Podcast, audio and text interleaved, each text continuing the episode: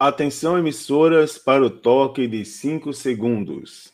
5, 4, 3, 2, 1.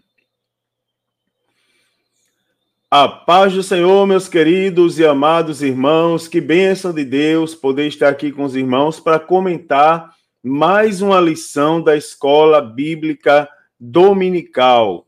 Hoje, queridos, é a lição de número 5, uma lição muito bonita, né? Uma lição maravilhosa, que tem ensinamentos maravilhosos a todos nós. Antes, porém, de fazer menção à lição 5, eu quero lembrar aos amados irmãos que estamos chegando já na metade do último trimestre. Irmãos, não podemos deixar os nossos alunos se dispersarem. Você, professor, manda uma mensagem no WhatsApp para os alunos, pelo menos uma mensagem, ou uma mensagem áudio, uma mensagem texto, ali ressaltando a importância do aluno na escola dominical, para ele se sentir motivado, né, valorizado e poder ali estar todos os domingos com você. Você é aluno, motive os demais, né? Siga a sequência lógica da lição, converse com os companheiros, os irmãos, diga para ele como é bom estar na escola dominical e, vez por outra, motive também o seu professor, não é? É assim, não precisa levar um presente, né? Não, leva um doce, professor, tá aqui, professor, um chocolate para o senhor, tá certo? O sentido de Deus, uma máscara, não é? Que tá na moda ainda, alguma coisa desse tipo, tá certo? E juntos nós vamos fazer uma bonita escola dominical.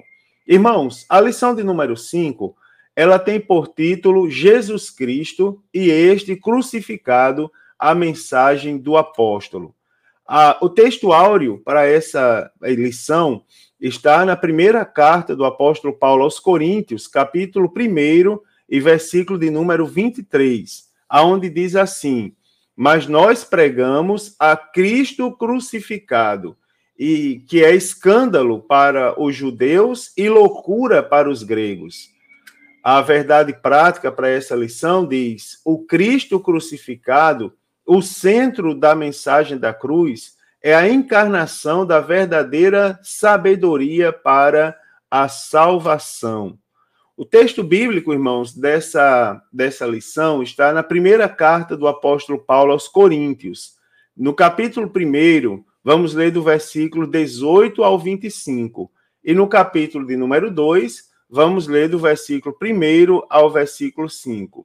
1 Coríntios 1:18 diz assim: porque a palavra da cruz é loucura para os que perecem, mas para nós que somos salvos é o poder de Deus. Porque está escrito: destruirei a sabedoria dos sábios e aniquilarei a inteligência dos inteligentes. Onde está o sábio? Onde está o escriba? Onde está o inquiridor deste século? Porventura não tornou Deus loucura a sabedoria deste mundo? Visto como na sabedoria de Deus o mundo não conheceu a Deus, pela sabedoria aprove a Deus salvar os crentes pela loucura da pregação. Porque os judeus pedem sinal e os gregos buscam sabedoria. Mas nós pregamos a Cristo crucificado, que é escândalo para os judeus e loucura para os gregos. Mas para os que são chamados, tanto judeus como gregos, lhes pregamos a Cristo, poder de Deus e sabedoria de Deus. Porque a loucura de Deus é mais sábia do que os homens, e a fraqueza de Deus é mais forte do que os homens. Uma pequena pausa. Vamos aqui entender o pastor Edson Barbosa.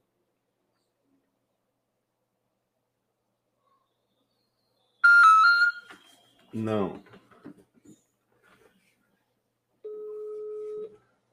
A gente tem que ter um folheto para colocar assim, ó, por terra essa barreira, entendeu? Pastor, pois não, pastor? Tá. Aquela licença que pegou ali, se nós pagar tudo à vista, não vai ter desconto, né? Ali já é parcelado sem juros, pastor. Ah, tá. Então tá. Nós vamos ver se pagamos aí, tudo agora. Isso. Aí tem um domínio internacional ali, um domínio discipulado.com, que ele só emite a nota depois de pagar o boleto. Tá bom. E os outros domínios são .br. São 5 domínios ali, o 4.br que venceu. Então tá. Tranquilo então, meu amigo. Só tá. Isso aí. Qualquer coisa é só ligar, pastor. Um abraço.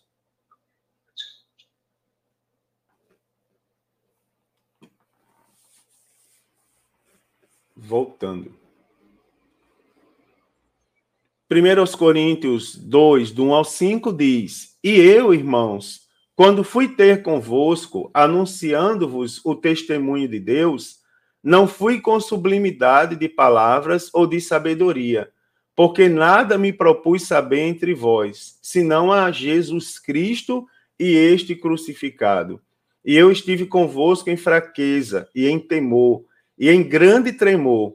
A minha palavra e minha pregação não consistiram em palavras persuasivas de sabedoria humana, mas em demonstração do Espírito e de poder, para que a vossa fé não se apoiasse em sabedoria dos homens, mas no poder de Deus. Irmãos amados, nessa lição, eu quero mostrar aos irmãos que a mensagem do apóstolo Paulo era uma mensagem cristocêntrica, ou seja, o centro da pregação do apóstolo Paulo era Cristo e sua obra. Além disso, juntamente com os irmãos, eu quero analisar os efeitos, né, que consistiram em demonstração do Espírito Santo e de poder de Deus. Primeiro tópico dessa lição, quero falar com os irmãos sobre a mensagem que o apóstolo Paulo pregava, que era uma mensagem cristocêntrica, tá certo? Então, nesse primeiro tópico, eu quero destacar o fato de que a pregação do apóstolo Paulo era essencialmente e predominantemente cristocêntrica. Na carta aos Coríntios, em 1 Coríntios 1:23, o apóstolo Paulo diz: mas nós pregamos a Cristo. E em 2 Coríntios, capítulo 4, versículo 5, diz assim: porque não nos pregamos a nós mesmos, mas a Cristo Jesus, o Senhor. Irmãos, o apóstolo Paulo, ele recebeu a revelação da pessoa de Jesus Cristo, que era maior que seu... ele percebeu, né, que a revelação da pessoa de Jesus Cristo era maior que seu próprio conhecimento, formação acadêmica, condição social ou até mesmo conceitos pessoais. Aqui, nós podemos observar 3 aspectos importantíssimos da pregação de Jesus Cristo no ministério do apóstolo Paulo. O primeiro aspecto é que a humanidade de Cristo, né? O apóstolo Paulo, ele pregava sobre a humanidade de Cristo que nasceu de mulher. Na carta aos Gálatas, capítulo 4, versículo 4, está escrito assim: mas, vindo à plenitude dos tempos, Deus enviou seu filho, nascido de mulher, nascido sobre a lei, né? Deixando bem claro aqui a humanidade de Cristo. O apóstolo Paulo pregava que Cristo possui um corpo, né? Na carta aos Colossenses, capítulo 2, versículo 9, ele diz: porque nele habita corporalmente toda a plenitude da divindade. E também que Jesus Cristo foi chamado literalmente de homem. Lá na carta aos Romanos, capítulo 5, versículo 15, o apóstolo Paulo escreveu: muito mais a graça de Deus e o dom da graça, que é de um só homem, Jesus Cristo. Não é, irmãos? Apesar disso, ele defendia Cristo de forma apaixonada, mostrando que Jesus Cristo não era apenas um personagem histórico, um revolucionário, um sábio ou um filósofo da época. Não. O apóstolo Paulo, ele exaltava a superioridade de Cristo, mostrando que era maior e mais excelente que todos os homens. Na primeira carta a Timóteo, capítulo 3, versículo 16, ele diz: Deus se manifestou em carne. Segundo aspecto, irmãos, é a divindade de Cristo, não é? Além de pregar sobre a humanidade de Cristo, o apóstolo Paulo também pregava a divindade de Cristo. O texto, um texto na Bíblia Sagrada, ele ilustra nitidamente as duas naturezas de Cristo nos sermões escritos pelo apóstolo Paulo. eu a quero deixar para a meditação dos irmãos, para que os irmãos leiam. Na carta do apóstolo Paulo aos Filipenses, capítulo 2, do versículo 5 ao versículo 11. Aqui, irmãos, nós vamos ver o Deus que se fez homem sem deixar de ser Deus, né? Que é Jesus Cristo. E o homem que recobrou a glória divina sem deixar de ser homem, que também é Jesus Cristo, né? Além de operar sinais, Jesus Cristo evidencia sua divindade ao ressuscitar. Glória a Deus, né, irmãos? Jesus Cristo vive. Jesus Cristo está vivo. Que bênção do Senhor. Irmãos, terceiro aspecto é a messianidade de Jesus. Então, a revelação da superioridade de Cristo é a prova da divindade e a prova da sua divindade iluminaram a mente do apóstolo Paulo, tá certo? Então, assim, ó, que mudança tão radical esta descoberta provocou neste homem, né? Poucos dias antes, isso seria considerado para o apóstolo Paulo uma blasfêmia, né? Superioridade de Cristo e a prova da divindade de Cristo, para o apóstolo Paulo era uma blasfêmia. O apóstolo Paulo era um judeu, assim, que perseguia, né, da seita dos fariseus, que perseguia os cristãos. Agora, porém, o apóstolo Paulo, ele via a messianidade de Cristo como verdade incontestável, né, pela qual ele daria a própria vida. Então, o apóstolo Paulo, durante o seu ministério, aonde quer que chegasse, procurava demonstrar pelas Escrituras que Jesus Cristo era o Verbo encarnado, o Filho de Deus e o Messias desejado. Isso a gente pode observar em vários momentos da Bíblia Sagrada, né?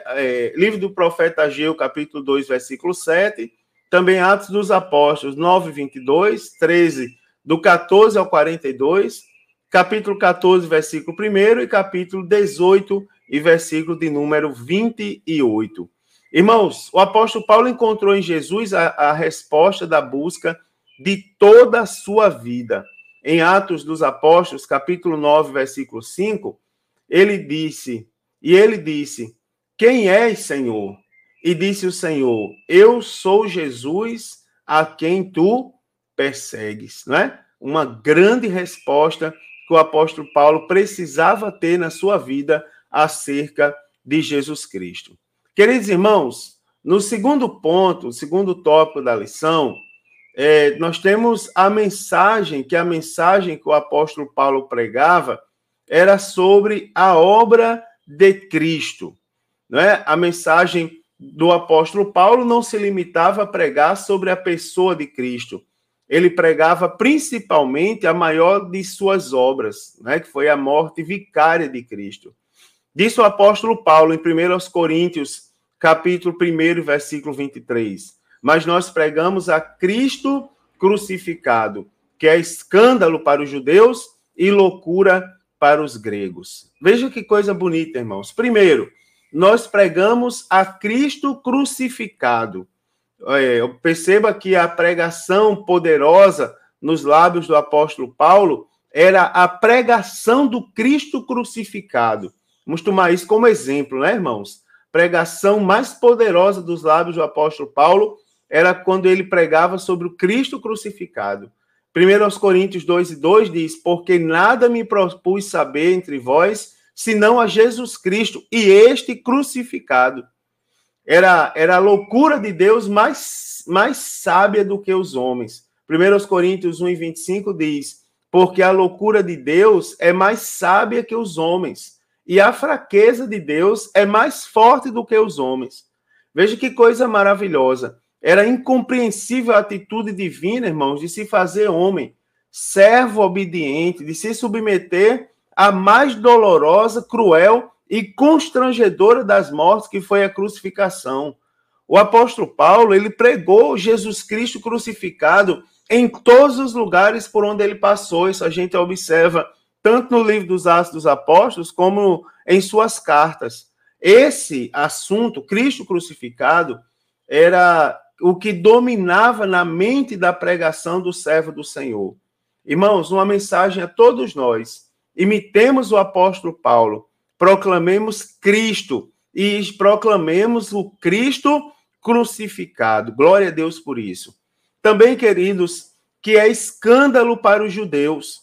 Ora, os judeus, eles não compreenderam que o Messias viria como servo sofredor, né? Que foi profetizado lá pelo profeta Isaías, no capítulo 53, do versículo 1 ao versículo 11. Os descendentes de Abraão, eles tinham por certo que o Messias viria com toda a força e imponência real para libertá-los, né, do jugo romano e implantar o reino messiânico na terra com sede em Jerusalém. O apóstolo Paulo, porém, não se envergonhava do evangelho que pregava, né? E o apóstolo Paulo, lá em Romanos, na carta aos Romanos, capítulo 1, versículo 16, ele diz: porque não me envergonho do evangelho de Cristo, pois é poder de Deus para a salvação de todo aquele que crê. Mais um exemplo a ser imitado, né, irmãos? Além de pregar o Cristo crucificado, o apóstolo Paulo não tinha vergonha de pregar o Jesus Cristo, que era escândalo para os judeus que não o aceitavam como Messias. Que bênção de Deus, que lição maravilhosa. Também, queridos, o evangelho que é loucura para os gregos, né? Os gregos, eles esperavam um sábio, né, aos moldes dos grandes filósofos, né, como um sistema de pensamento complexo e sofisticado. Quando, na primeira lição, quando a gente estudou sobre a cidade de Tarso, a gente comentou sobre isso, né? Sobre a ciência dos gregos, que predominava nas faculdades de Tarso, onde o apóstolo Paulo foi criado. Entretanto, o Cristo do Senhor, ele veio de maneira humilde, né? No Evangelho segundo escreveu Mateus, capítulo 21, verso 5, diz: dizei à filha de Sião, eis que o teu rei aí te vem. Aí vem, mostra algumas características. Manso e assentado sobre uma jumenta e sobre um jumentinho, filho de animal de carga. Não é? Ou seja, nascendo numa manjedoura, como filho de um carpinteiro, sem aparência de formosura, sem ter aonde reclinar a cabeça. Isso é, né, irmãos? Para os gregos isso era loucura. Que Cristo é esse? O discurso de Jesus era simples, mas era um discurso poderoso.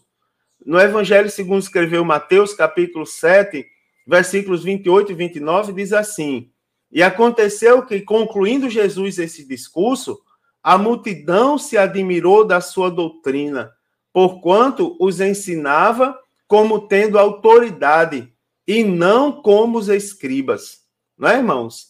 Além disso tudo, de ser uma pessoa humilde, ter um discurso simples, morreu crucificado. Jesus, que escândalo para os gregos, pois só os malditos, irmãos, poderiam ser pendurados no madeiro. Na carta aos Gálatas, no capítulo 3, versículo 3, o apóstolo Paulo diz assim: Cristo nos resgatou da maldição da lei, fazendo-se maldição por nós, porque está escrito: maldito todo aquele que for pendurado no madeiro. Então você observa que o Jesus que o apóstolo Paulo pregou, ele não veio satisfazer questões filosóficas, acadêmicas e intelectuais dos homens. Ele veio trazer salvação a todos os homens, sejam ricos ou pobres, né, irmãos? Sábios ou leigos. A mensagem do evangelho, é importante a gente saber isso, ela transforma a vida de todos que crerem no Cristo crucificado, não importando as suas origens, ideologias ou convicções. Creiam em Jesus Cristo, o evangelho transforma. Não é, irmãos? Isso aqui é muito bonito mesmo. Agora, a pregação do apóstolo Paulo também teve efeitos, não é? Eis aqui alguns efeitos da pregação do apóstolo Paulo. O tema principal da mensagem do apóstolo Paulo, a gente pode ver lá em 1 Coríntios, capítulo 2, versículos de número 4 e 5, não é? A minha palavra e a minha pregação não consistiram em palavras persuasivas de sabedoria humana, mas em demonstração de espírito e de poder, para que a vossa fé não se apoiasse em sabedoria dos homens, mas no poder de Deus. Os irmãos observam aí, né, irmão? Que coisa maravilhosa. O apóstolo Paulo fala dos efeitos da sua pregação, demonstração do Espírito e de poder, né? Não se apoiasse em sabedoria humana, sabedoria de homens, mas no poder de Deus, do Deus Todo-Poderoso. Queridos irmãos, a mensagem do apóstolo Paulo era uma mensagem simples. O apóstolo Paulo não se confiava, digamos, não extravasava seu conhecimento acadêmico e filosófico, nem sua oratória, não é, refinada para pregar o evangelho. Ele colocava-os à disposição de Deus, até porque foi chamado também para pregar diante dos reis, não é? O apóstolo Paulo, ele tinha indiscutivelmente conhecimentos e aptidões específicas, mas confiava inteiramente no poder do evangelho, né? E ele confirmou isso com muita convicção. Lá em 1 Coríntios, capítulo 2, versículo 1, diz assim: "E eu, irmãos, quando fui ter convosco, anunciando-vos o testemunho de Deus, não fui com sublimidade de palavras ou de sabedoria." Também a mensagem do apóstolo Paulo demonstrava o Espírito Santo. Irmãos, é assim, ó. Persuasão é o meio do homem de convencer seu próximo. O meio de Deus de convencer o homem é a demonstração do poder do Espírito Santo. Isso aí é uma coisa que a gente precisa ter entranhada assim na nossa mente quando a gente vai pregar a palavra, não é? Persuasão é meio de homem. O meio de Deus é demonstração de poder do Espírito Santo. O apóstolo Paulo, ó, primeiro, ele foi cheio do Espírito Santo desde a sua conversão. Em Atos, capítulo 9, versículo 17, diz: "E Ananias foi e entrou na casa e, impondo-lhe as mãos, disse: Irmão Saulo, o Senhor Jesus, que te apareceu no caminho por onde vinhas, me enviou para que tornes a ver e sejas cheio do Espírito Santo." Não é? Então você observa, o apóstolo Paulo foi cheio do Espírito Santo desde a sua conversão. Também, irmãos, o apóstolo Paulo foi separado pelo Espírito Santo para a obra missionária. Isso aqui me emociona. Pensa numa coisa que emociona meu coração, é a obra missionária. Né, irmãos? Em Atos, capítulo 13, versículo 2, diz assim: "E servindo eles ao Senhor e jejuando, disse o Espírito", olha a coisa maravilhosa, "disse o Espírito Santo: Apartai-me a Barnabé e a Saulo para a obra que os tenho chamado." Irmãos, também o ministério do apóstolo Paulo foi marcado pelo poder do Espírito Santo. E também, irmãos, pelo poder dos sinais e prodígios e pela virtude do Espírito Santo. De maneira que desde Jerusalém e arredores até Ilírico, tenho pregado o evangelho de Jesus Cristo, não é? Romanos, capítulo 15, versículo de número 19. Que coisa bonita, irmãos, coisa maravilhosa. Irmãos, também a mensagem do apóstolo Paulo era uma mensagem que a gente pode chamar de poderosa. Você observa, falava do Cristo, usava palavras simples, não é, irmãos? Não se apoiava na sua... não se confiava na sua própria sabedoria, mas andava na direção do Espírito Santo. E também, irmãos, o poder de Deus, ele reside na verdade contida na mensagem. Você observa que Paulo pregava não era fruto da sua mente, mas da revelação de Deus. Em 2 Coríntios, capítulo 3, versículos 5 e 6, a parte A, diz assim: "Não que sejamos capazes, por nós, de pensar alguma coisa como de nós mesmos, mas a nossa capacidade vem de Deus, o qual nos fez também capazes de ser ministro." Não é? Então você observa que o apóstolo Paulo, ele tinha convicção. Primeiro, ele não pregava o que era fruto da sua mente, ele pregava a revelação de Deus. Não é? A nossa capacidade vem de Deus. E ele, o qual nos fez também capazes de ser ministro. E também ele tinha convicção, o apóstolo Paulo, daquilo que ele pregava. Ele diz assim: "Eu recebi do Senhor o que vos ensinei." Ou seja, Eu não ensinei besteira para vocês. Está lá em 1 Coríntios 11, 23. Eu ensinei o que eu recebi de Deus. Então, nisso ele tinha convicção. Coisa boa, irmão, a gente pregar o que a gente tem convicção. Coisa boa é pregar a Bíblia, porque não vai ficar dúvida. Quem falou foi Jesus. Pronto, está falado. Então, com a mesma confiança do apóstolo Paulo, nós devemos pregar as verdades incontestáveis da Bíblia Sagrada. E o poder do Evangelho, irmão, será suficiente para alcançar os corações e mentes daqueles que nos ouvirem. Também eu quero falar para os irmãos que a mensagem do apóstolo Paulo era de salvação a todos os homens. Irmãos, a mensagem do Cristo crucificado é destinada a todos os homens, sem nenhuma exceção. Pois a salvação, irmão, ela é ofertada a todos indistintamente. Né? Tito, capítulo 2, versículo 11, carta do apóstolo Paulo a Tito, capítulo 2, versículo 11, diz assim: porque a graça de Deus se há manifestado, trazendo salvação a todos os homens. E existem outros textos bíblicos também que apontam para essa realidade na pregação do apóstolo Paulo. Eu vou citar alguns, ó. Carta aos Romanos, capítulo 5, versículo 1, versículo 10 e versículo 11. Segunda carta do apóstolo Paulo aos Coríntios, capítulo 5, do 18 ao 20. E na carta do apóstolo Paulo aos Efésios, capítulo de número 2 e versículo de número 16. Né? Então, sendo assim, a gente conclui, né, irmãos, que a pregação da cruz é a mensagem para a salvação da humanidade. Não existe inovação, não existe algo que substitua, irmãos, a pregação da cruz, né? Que Deus nos abençoe, que tenha misericórdia e nos dê sabedoria. Agora, queridos, olha que coisa maravilhosa. Alguns significados da mensagem da cruz na mensagem do apóstolo Paulo. Isso aqui é muito bonito. Existem significados, né, irmãos, da verdadeira mensagem da cruz pregada pelo apóstolo Paulo. Olha só, vou mostrar para os irmãos 13 significados. A cruz, primeiro, a cruz fala da substituição pelos pecadores, né? A cruz fala da substituição pelos pecadores. A cruz fala do sofrimento vicário. A cruz, irmãos, fala da mediação entre Deus e o homem. A cruz fala da redenção da servidão do pecado. A cruz fala da reconciliação com Deus. A cruz fala da propiciação para com Deus. A cruz fala de julgamento e destruição do princípio do pecado e de seus frutos. A cruz, irmãos, fala de perdão.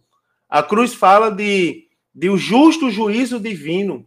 A cruz fala da expiação dos pecados. A cruz fala da derrota dos poderes angelicais. A cruz fala, irmãos, da salvação nacional de Israel. E a cruz também fala da completa redenção dos remidos, aguardando sua redenção definitiva. Que coisa maravilhosa, irmãos. Que coisa... Isso aqui deveria ser colocado nos umbrais das portas novamente, não é? Que coisa maravilhosa estudar a palavra de Deus. E para concluir essa maravilhosa lição, eu quero só deixar aqui para os irmãos, né? Quando o superintendente perguntar no final o que vocês aprenderam hoje, vocês vão responder: a mensagem paulina, ela era exclusivamente cristocêntrica, primeiro ponto. Segundo, essa mensagem não somente abrange a sabedoria e a verdade, mas também o poder ativo de Deus para salvar, curar, expulsar demônios e redimir as almas do poder do pecado. Glória a Deus, aleluia, louvado seja o nome do Senhor Jesus. Que Deus nos abençoe, queridos. Que todos nós tenhamos uma excelente aula. Como eu sempre digo, faça suas anotações, leia a lição, leia a revista. A minha está aqui do meu lado, ó. Faça suas anotações, leve para a aula. Se tiver muita coisa a considerar, fale com o professor antes, para combinar com ele suas intervenções. Se não, você faz colocações pontuais, tá certo?